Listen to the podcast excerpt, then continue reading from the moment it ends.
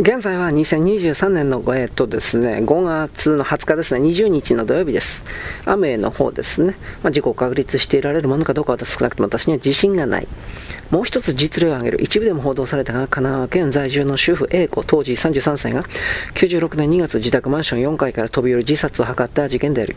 前年春からアムウェイのディストリビュートを続けてきた A 子は悩み抜いていた。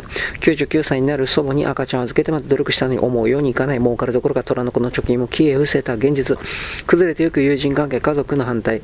自殺を図る直前まで彼女がつけていた3冊の日記を読んでいくと、雨の恐ろしさがよくわかる。人名はイニシャルにした。5月12日金曜日 A ちゃん H さんクック洗濯上水器の話、王さんもクック、2人目ができて病院に行った時、とにかくいろいろ顔を出すこと、そして親しくなること、武蔵野に家、家族で海外旅行、子供への財産。今のところ8人にアポ取って、えー、買ってもらって、3人の母たちが使う予定だから11人が使う。さて結果は必ず広まる。5月15日月曜日、雨は家づくりと同じです。大工さんが焦って家を作ってしまったら、つまり早くしようと手を抜いたら、なおもする家はできません。雨も同じです。一定の時間は必ず必要です。そして大事なのは自分自身納得しているかということ。5月22日月曜、人を育てる。人の先、昨日のミーティングで M さんにそう言われた。人を育てていかなきゃ、目標それだけ、そして人を信じられる。人間になること、相手をさせる、相手をさせること、これは私が会社に。アメイに試されていること、私はやる、私はやる、私はやる、用務じゃないけど、宇宙の神様どうか私に手助けをしてください。5月26日金曜日、必ずこの20人を落としてみせる。この20人にターゲットを絞って必ず必ず必ず成功させてあげなきゃ。H さん S 君のまま A ちゃん N 子 K さんもうかいいんだけど必ず私のところに来る。H ちゃん M 子おばさん S 君ママ。5月31日水曜日、今日朝起きた時に考えた。私はこんなに素晴らしい考え方を持てるようになったんだから、クランアンバサダーを目指そう。そう思ったの。最高の意識、最高の成長、目標だって最高だ。必ず必ず成功するクランアンバサダー最高を目指すんだ。異様なほどの情熱に突き動かされたとい、ん？いたと、おぼしき時期が過ぎると、英子の日記はやや落ち着きを取り戻す。が、秋を過ぎると、英子の心理状態は混乱に陥っていくのである。船井幸雄の著書から引用したらしい部分もあった。11月2日、目、悟った。彼は全て数字、人を使って M ちゃんお金持ちの社長さんに買ってもらう。こう、小倍売り、利益を取ろうとしている。21%は数字しかないみたい。けれどそうじゃない。人間の魅力、全ては自分にかかっている。S さんのような包容力のある人になりたい。A さんのような、A さんのように品のある女性になりたい。アメってそういう人を作り出してくる理想の人を、私がアメに出会っていなかったらずっとわがままのバレエやりたい、自分だけやりたい人間になっていたただろうね。11月17金曜日決断、結果、私はこうやって手当たり次第行こうとしているから、そうじゃないって教えてくれてるんだ。12% 12%、12%、12%、12%、12%、12%、12%、12%、12%、12%、12%、12%。不安に思うことは英語の始まり、感謝すること、不安を取り払うこと、不安は英語だ。真っ白になれ、そして12%を目指して行動、キーワード、波動。我からの解放、西洋医学は素晴らしい。しかし問題があります。それを分けること、敵を叩いて治療しようと考えることです。この世で起こることは全て必然必要ベスト。どんなことで起こることを肯定し、そこから学び、感謝しなければならない。我々はそのように生きようと思って、この世に生を受けたのです。とにかくアポ取って動け。96年に入ると日記の調子は一変した。内容だけではなく文字も大きくて雑で切羽詰まった感じになる。以下の部分に日付はなかった。1、私は家族のため、本当です。雨みたいなシステムがあるなら家族のために頑張ろうと思いました。人に断られても平気です。家族のためにすごいお金が入るなら親孝行できる。お父さんや彼、おばあちゃんには素敵な部屋、日当たりのいい部屋を用意して、お父さんには書斎、彼にも書斎を用意して、外車で彼はかっこよく安く、すべてプラス思考。この工事もプラス思考なわけ。この工事の中に普通の人たち呼ぶわけ。少し買ってるうちはいい。ヘビーユーザーになると出費が多すぎる。以前は自信満々みんな家族はネズミだと思ってた。でも家族のために頑張った。時には T を置いて出た。家族が病気になったのに出かけて東京法でほやしで鍋デモをやって1台90%にして出して奇跡を起こした。プラス思考で家族が病気でも出かけた。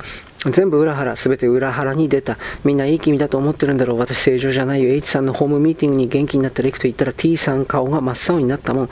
どうして私こんなになったんだろう。もう終わりにしようね。心配してるなんて嘘。ここまで来たらもう迷惑だね。本当ごめんね。皆さんそして私の大事な家族。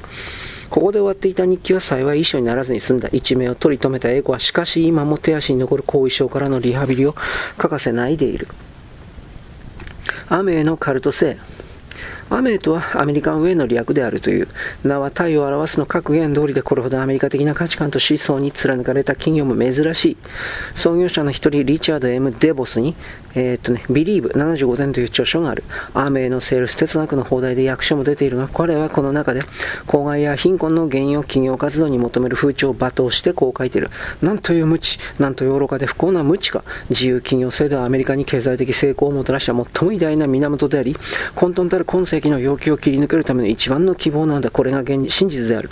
今こそこの時代のアメリカ人がもう一度自由企業を信じて信奉して、それは積極的恩恵だと若い世代に教える時である。自由企業を信じようと私は言いたい。なぜなら、それを信じること、理解すること、それがどういうものでどういうものでないかを知ることが誠に重要なのだからである。中略。自由企業制度においては、製造業者や事業家は自分の道具を所有して、自分のお金でリスクを負って、自分で価格を設定して自分で決断を下す。そしてお金を儲けるのも損するのも大衆が望む製品やサービスをいかにうまく大衆が苦にせずに払える価格で提供するかにかかっている。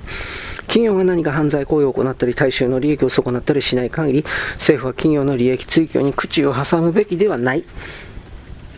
全米経済協会はいかに道具が経済の中心的要素であるかを示す公式を編み出した。この公式は長年利用されており、私は自由企業についての講演のたびにこの公式を繰り返し口にして説明するのが楽しみである。それはこういう式である。えっ、ー、と、mmw イコール nr プラス h×t なんかもうめちゃくちゃですね。人間の物質的幸福イコール天然資源足す人間のエネルギーかける道具だそうです。幸福を数式化す幸福幸福を数式化しようとするやり方が京セラの稲森和夫とも似ていて興味深いが、それはさておき、ここは日本であるアメー商法をめぐる問題は結局この間のギャップあるいは総称に、相性に修練する。単純に悪徳商法だとは言わないが、それだけに事態はかえって深刻だ。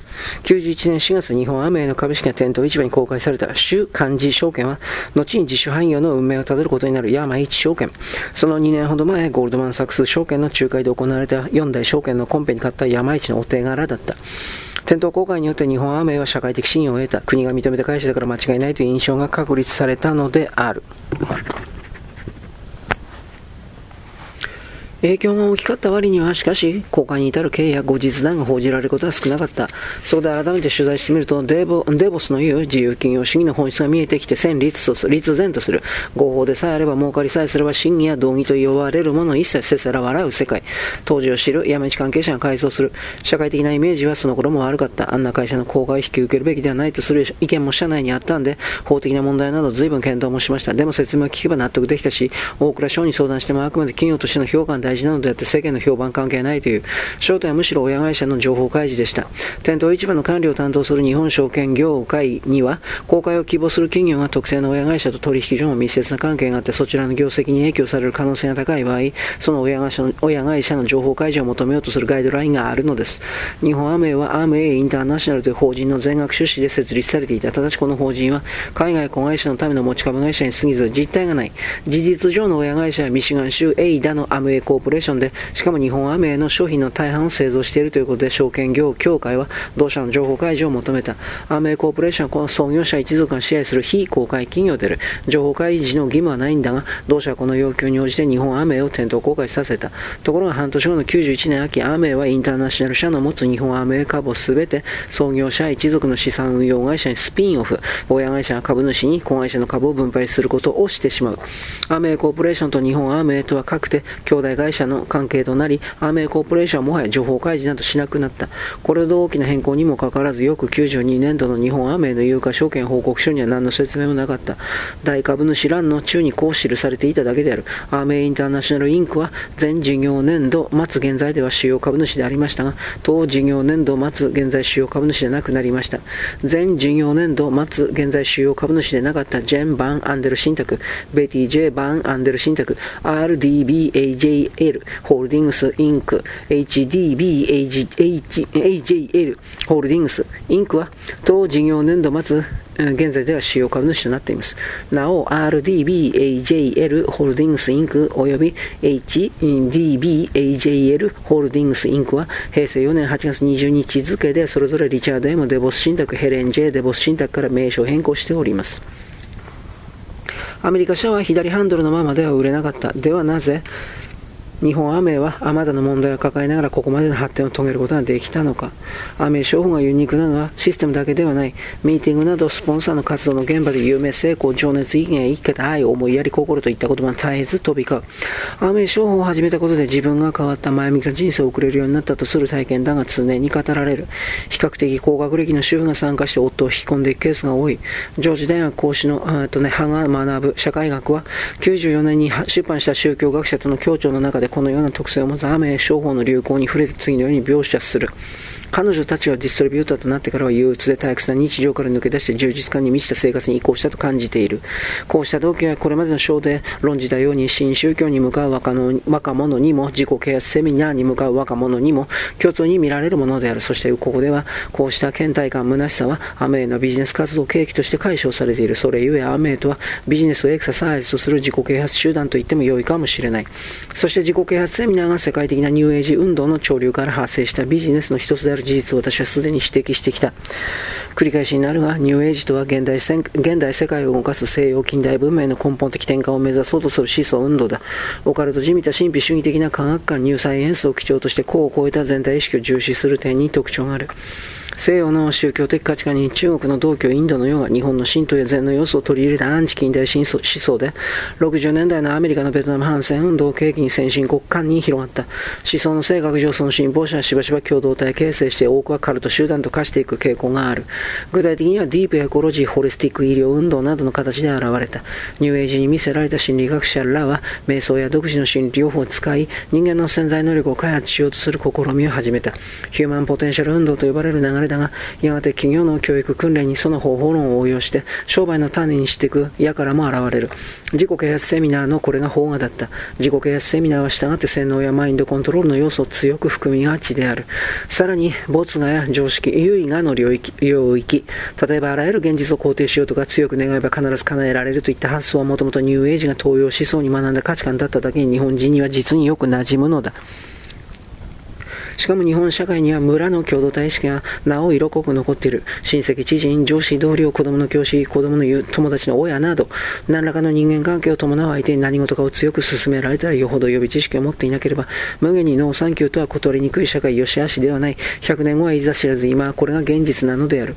アムウェイ商法はそこに現実社会のオールマイティであるとこのお金を絡ませた、ここに最悪の組み合わせが生まれた。本国のアメリカでも94年 ABC 放送がアメリカンジャーナルという報道番組でアーメーを取材してカルトと表現した。かの国の社会のように自己責任原則など確立していない日本で、アーメイのカルト性が極限まで高まるのは果たして当然の成り行きだった。日本以上に遅延血縁のしがらみが濃厚な韓国では当局のアーメイ商法に対する視線はるかに厳しい。公正巨来取引委員会は、97年11月韓国アーメイの新聞広告が虚偽の内容だったとして3000万を約365万円の課徴金を支払うように命じている。94年には訪問販売規制法違反で逮捕者も出たという。アメリカの圧力、日本でもようやく国民生活センターなど一部の政府機関が思い越し上げたするとアメリカはそんなことするなと言ってきた。彼らにとって日本と同じ人類の住む島々ではなく支配下にある金づるマーケットでしかないようだ。複数の関係者の証言によれば98年3月5日、中日アメリカ大使のルース上席調査官とモーラー経済担当参事官が経済企画庁国民生活局消費者行政第2課を訪れこう述べたという。2課が担当している国民生活センターはアメに対して無茶なことを言っている。販売員の家族のことまで管理のしようがないではないか。同月25日、両氏はさらに国民生活センターを訪れ次のように抗議した。日本アメイは米国系企業として最も重要な企業であり、大使館としても大きな関心を持っている。当事者間で解決されることは望ましいと考えるが、解決が不可能な場合、アメリカ政府としてもっと高いレベルで対処しなければならない。あからさまな圧力であった。元大統領も客寄せパンダに利用する自由企業のパワーをまざまざと思い知らされた気がする。中日アメリカ大使館のスポークスマンも大筋で事実関係を認めた。大使館は日本の市場で米国企業の公平な取り扱いを確実にすることに強い関心を抱いている問題は目に取れば適切な当局者とお会いする。話し合いは確かに行われた内容は言えない。アメ側の反論をまとめて掲載する。金沢市の広岡正人氏の上位にいたクランアンバサダーのデーデー夫妻の一人、前川映像は語る。平岡君の借金はそのほとんどは個人的な浪費に使われていたはずです。月12万円の家賃、月10万円のペットホテル代、50万円もする大理石の机、ベルサーチやシャネルなどのブランド品、もちろん私は彼にプレッシャーを与えたこともなければいたずらに煽ったこともありません。私の手元には前川が平岡にあったハガキのコピーがあり、そこには夫妻の名前でこう書かれているのだが、今、会見年度のダイヤモンドデーで達成本当に待ってます。ダイヤモンドの世界本当にすごいです。心が応援していますね、春。まさとしあなたはできる、絶対できる。ぜひ頑張ってね。ママを信じてやればいいの映像。ゲームは実名。次に国民生活センターとの関係について、障害部部長長友、長友春か。長友治ですね。長友治の説明はこうだった。はい、長友さんの説明は次回です。よろしく。ごきげんよう。